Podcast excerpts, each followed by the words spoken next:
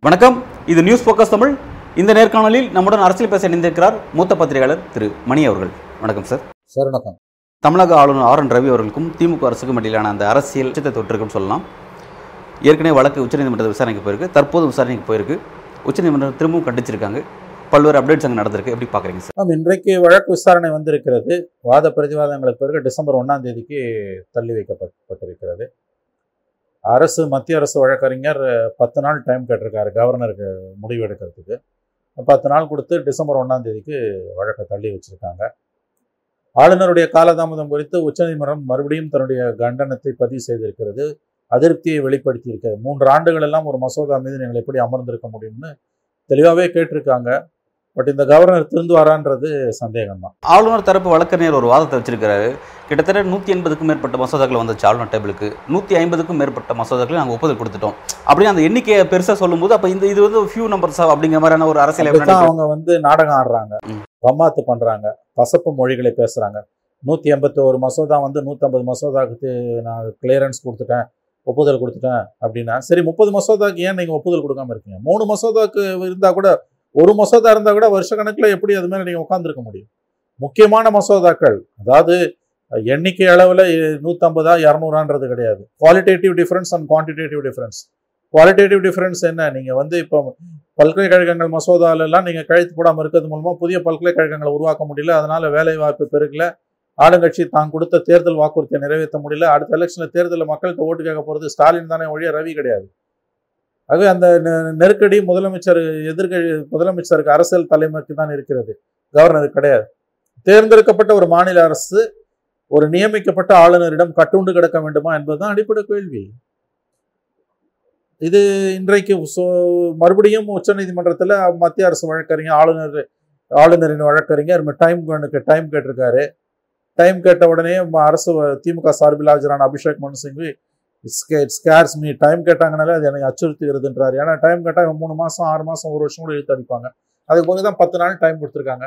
பாப்போம் ஒன்றாம் தேதி டிசம்பர் ஒன்றாம் தேதி வரும்போது அவர் எத்தனை மசோதாக்களுக்கு அதற்குள்ள அனுமதி கொடுக்கிறார் என்பதை நாம் பார்க்கலாம். பல்கலைக்கழகம் தொடர்பான அந்த மசோதா அப்படின்னும் போது அங்கே அவங்க ஒரு வாதத்தை வைக்கிறாங்க. அந்த அதிகாரம் ஏற்கனவே ஆளுநர்கிட்ட இருக்கு. அதை மாநில அரசு பறிக்க பார்க்குது அப்படிங்கிற ஒரு வாதத்தை வைக்கிறாங்க. பரிச்சை என்ன தப்பு? ஆளுநர்ன்றது ரவி கிடையாது. அந்த பதவி. தனிப்பட்ட ரவிக்கும் தனிப்பட்ட ஸ்டாலினுக்குமான பிரச்சனை கிடையாது இது. இது வந்து கொள்கை சார்ந்தது. ஒரு தேர்ந்தெடுக்கப்பட்ட மாநில அரசுக்கு பல்கலைக்கழக விவகாரங்களில் அதிகாரம் இருக்க வேண்டுமா? அல்லது நியமன உறுப்பினராக வரக்கூடிய ஆளுநருக்கு அதிகாரம் இருக்க வேண்டுமா என்பதுதான் கேள்வி.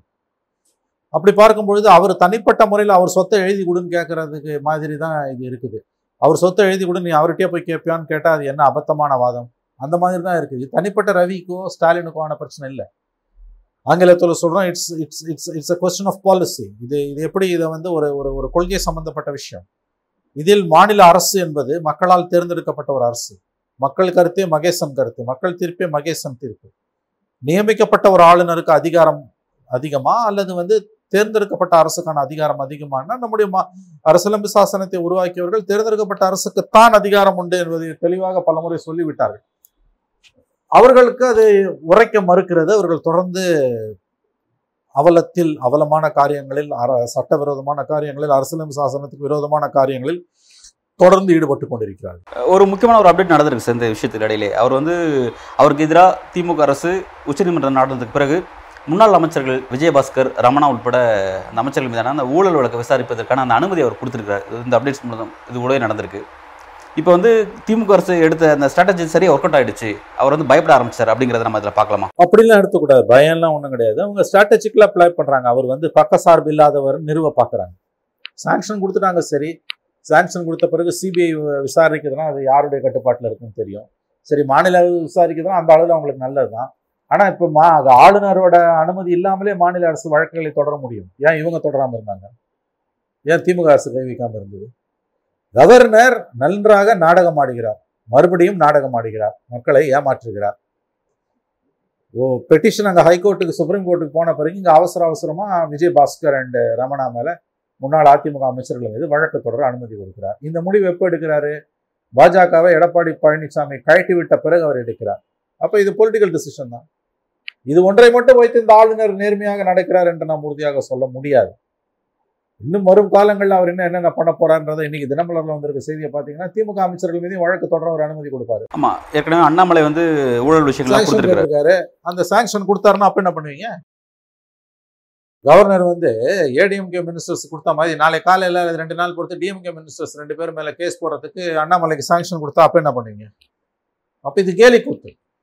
அரசியல் சாசன பதவியில் இருக்கக்கூடியவர் தன்னுடைய அதிகாரத்தை அப்பட்டமாக துஷ்பிரயோகம் செய்து கொண்டிருக்கிறார்.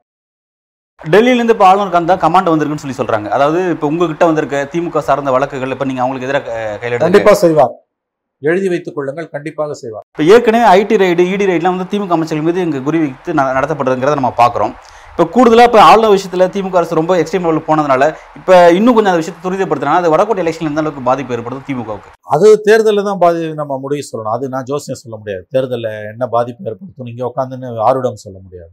ஆனால் கண்டிப்பாக நீங்களே சொன்ன மாதிரி இந்த எண்டுக்கு எக்ஸ்ட்ரீமுக்கு டிஎம்கே போயிடுச்சு. இதை விட அதிகமாக போக முடியாது. கவர்னரை நடுத்தரில் நிற்க வச்சு நாரடிச்சிட்டாங்க சுப்ரீம் கோர்ட்டில் சுப்ரீம் கோர்ட்டில் கவர்னர் குட்டுப்பட்டு நிற்கிறார் அவமானப்பட்டு நிற்கிறார் அப்போ அதற்கான பதிலடி இருக்கும் கண்டிப்பாக இருக்கும். நிச்சயமா திமுக அமைச்சர்கள் மீதான குற்றச்சாட்டுகளுக்கு வந்து கவர்னர் வந்து சாங்ஷன் கொடுக்கலாம். வேறு விதத்திலும் மத்திய அரசு அழுத்தம் கொடுக்கலாம். ஏற்கனவே துரைமுருகன் விஷயம்லாம் என்ன இருக்குன்னு உங்களுக்கு தெரியும். அவர் மணல் மணல் கொள்ளையில வந்து துரைமுருகனை நோக்கி வலை இறுகுகிறதுன்னு தான் சொல்றாங்க. ஆகவே இது இதற்கான எதிர்வினை கண்டிப்பாக இருக்கும் அதை திமுக ஃபேஸ் பண்ணும். அந்த தைரியத்தில் தான் அவங்க இருக்காங்க. ஃபேஸ் பண்ணுறது முடிவுக்கு வந்துட்டாங்க. ஏன்னா அந்த அளவுக்கு இந்த கவர்னர் பாடாப்படுத்திட்டார். இவ்வளோ நாள் விட்டுட்டு இப்போ விஜயபாஸ்கர் மேலே ரமணா மேலேயும் சாங்ஷன் கொடுக்குறாருன்னா சரி better late than never but இது இந்த டைமிங்கை பார்க்கணும்.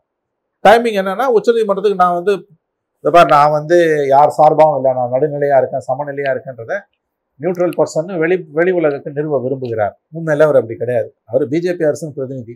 எடப்பாடி பழனிசாமி பிஜேபியை கழட்டி விட்டதால அதிமுக பிஜேபியை கழட்டி விட்டதால இன்னைக்கு மந்திரிங்க மேல கேஸ் போடுறதுக்கு அனுமதி கொடுக்குறாங்க. இல்லாட்டி கொடுத்துருக்க மாட்டாங்க. பட் அந்த பிரிவு அப்படிங்கிறது அதாவது அதிமுக பாஜக அந்த பிரிவுங்கிறதே ஒரு சந்தேகத்துக்கு இடமான விஷயமா தான் பார்க்கப்படக்கூடிய விஷயமா இருக்கு அப்படிங்கிறாங்க. ஏன் அப்படின்னா ஆளுநருக்கு எதிராக திமுக அரசு எடுக்கக்கூடிய நடவடிக்கை அப்படிங்கிறது அந்த விஷயத்துல பாஜகவோட ரியாக்ஷன் என்னவா இருக்கோ அதே ரியாக்ஷன் தான் வந்து அதிமுகவும் வெளிப்படுத்துது அப்படின்ற மாதிரி விஷயங்கள்லாம் சொல்லப்படுது. அதை எப்படி பார்க்க வேண்டியது? சந்தேகம்லாம் ஒன்றும் தேவையில்லைங்க. அவங்க பாஜக அதிமுக கூட்டணி வரும் தேர்தலில் கண்டிப்பாக கிடையாது.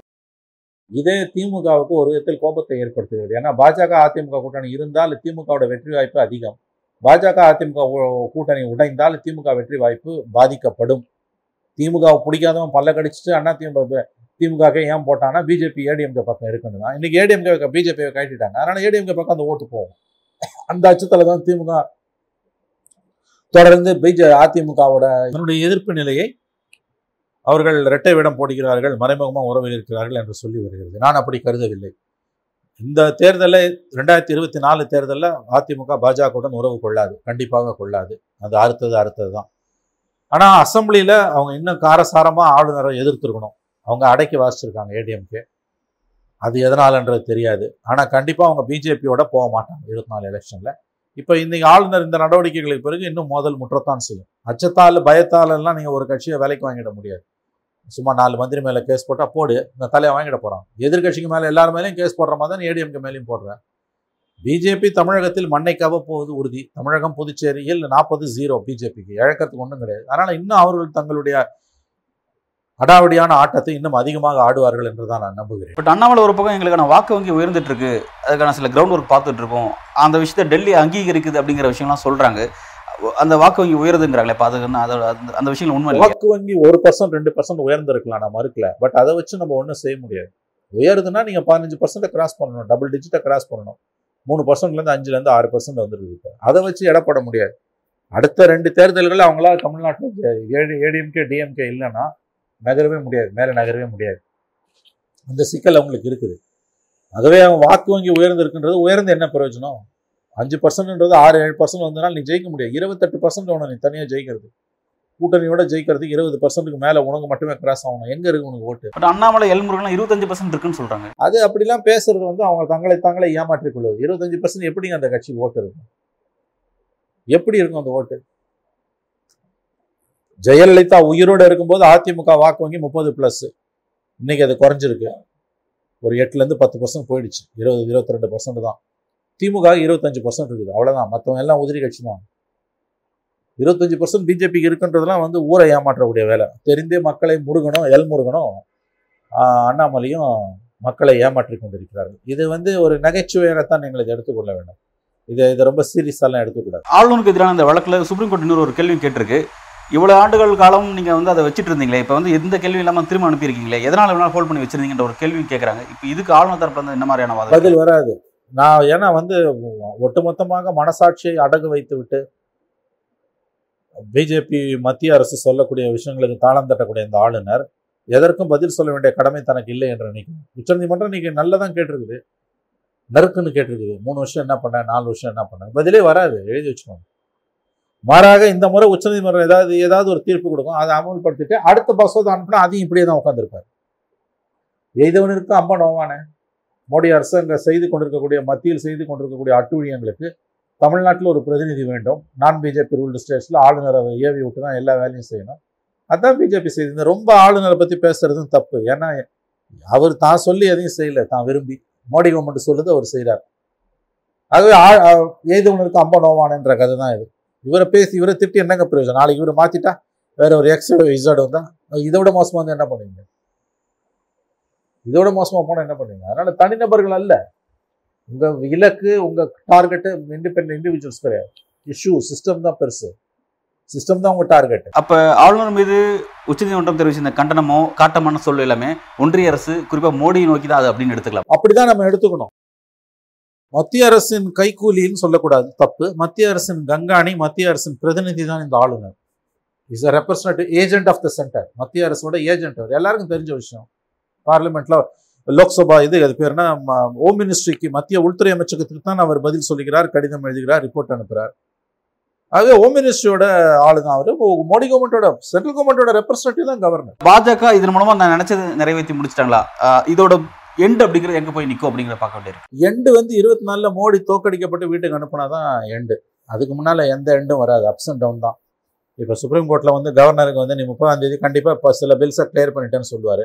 சில பில்ஸை பண்ண முடியாதுன்னு அதோட சுப்ரீம் கோர்ட் எதனா ஒரு ஜட்ஜ்மெண்ட்டு சால்ஜாப் சொல்லி தெளிவான தீர்ப்பாக இருக்காது. இன்னும் டைம் ஃப்ரேம் கொடுத்து ஊற்றி வச்சுருவான். அவ்வளோதான் இப்போ டிசம்பர் முதல் வாரத்தில் ஐந்து மாநில தேர்தல் முடிவு வந்தோன்னா கவனம் பூரா அங்கே போயிடும். பார்லிமெண்ட் எலெக்ஷன் நெருங்கி வரும்போது கோர்ட்டுங்களுக்கெல்லாம் தைரியம் கூட வரும். அரசாங்கத்துக்கு எதிராக தீர்ப்பு கொடுப்பாங்க பாஞ்சு பாஞ்சு. மோடி மறுபடியும் ஜெயிச்சு வந்தாருன்னா இப்போ இருக்கிறத விட கீழே போவோம். எது இந்தியாவில் இருக்கக்கூடிய நீதிமன்றங்களின் போக்கு. தோத்து போனார்னா வீராவேசமாக பேசுவாங்க. ஜட்ஜஸ்லாம் ரொம்ப வீராவேசமாக பேசுவாங்க. எழுதி வச்சுக்கோங்க மோடி தோக்குறாரு அல்லது என்பது உறுதியாகி விட்டால் அல்லது ஒருவேளை அவர் தோற்றே போனால் நாம் விரும்புவது போல. நம்மளாம் நப்பாசியோட நாக தொங்க போட்டு காத்திருக்கோம்ல. அந்த மாதிரி வந்து ஒருவேளை மோடி தோற்கடிக்கப்பட்டால் அப்போ நீதிமன்றங்களுக்கு தைரியமும் அறிவும் அன்பும் மக்கள் மீது அன்பும் பொழுது விட்டே எரியும் ஆறா பெருக்கெடுத்து ஓடும். இப்ப நீதிமன்றங்கள் வந்து ஒன்றிய அரசு கிட்ட குறிப்பா மோடி கிட்ட இருக்கிற அந்த பவரை பார்த்து தான் பயந்து நடுங்கி இருக்காங்களா? ஹண்ட்ரட் பர்சன்ட் கரெக்ட் உங்கள் கேள்வியிலே பதில் இருக்கு. இந்திய நீதித்துறை ஆங்கிலத்தில் சொல்லுவாங்க இட் ஹஸ் கேவ்ட் இன் அப்படியே உள்ளுக்குள்ள புதஞ்சு போச்சு. உச்சநீதிமன்றத்தில் இருக்கக்கூடிய ஒரு ஒரு ஃபார்ட்டி பர்சன்ட் ஆஃப் ஜட்ஜஸ் அவங்க காப்பாற்றிட்டு இருக்காங்க இந்தியாவை. இல்லைன்னா சங்கு தான். ஆகவே இந்திய ஒரு சராசரி இந்தியனின் ஆணோ பெண்ணோ கடைசி நம்பிக்கை உச்சநீதிமன்றம். அது எத்தனை நாளைக்கு இருக்குன்னு தெரியாது. அதனால இருபத்தி நாலில் வரக்கூடிய ஆட்சி மாற்றம் தான் உங்களுக்கு நிரந்தர தீர்வை கொடுக்குமே தவிர அதுக்கு முன்னால் நீங்கள் குட்டிகரணம் போட்டிங்கன்னா எதுவும்? பெருசாக பெருசாக எதுவும் நடக்கிறதுக்கு வாய்ப்பு இல்லை மேபி அஞ்சு மாநில தேர்தலில் பிஜேபி நல்லா மண்ணை கவிச்சுன்னா டிசம்பர் ஜனவரியில் நீதிபதிகளுக்கெல்லாம் வீரம் பொத்துக்கிட்டு வரும். அதுக்குள்ளே மோடி வேற எதையா செஞ்சுட்டாருன்னா மறுபடியும் அப்படியே பம்புவாங்க இந்த ஆமா ஓட்டுக்குள்ளே போயிடும்ல அந்த மாதிரி போயிடுவாங்க. இந்திய மக்களை மோடி ஆட்சியின் அட்டூழியலில் இருந்து காப்பாற்றுவதற்கு இந்திய மக்களை பொலிட்டிக்கல் கிளாஸும் கைவிட்டுடுச்சு மீடியாவும் கைவிட்டுடுச்சு. ஜுடிஷரி கடைசியாக ஒரு நம்பிக்கையாக சோத்து பெருக்க ஒட்டிட்டு இருக்க மாதிரி ஒரு சின்ன நம்பிக்கை நமக்கெல்லாம் ஒட்டிட்டு இருக்கு. அது எத்தனை நாளைக்குன்னு தெரியாது. பல்வேறு கேள்விகளுக்கு ரொம்ப ஆழமா உங்களோட கருத்துல வழங்கியிருக்கீங்க மிக்க நன்றி. நன்றி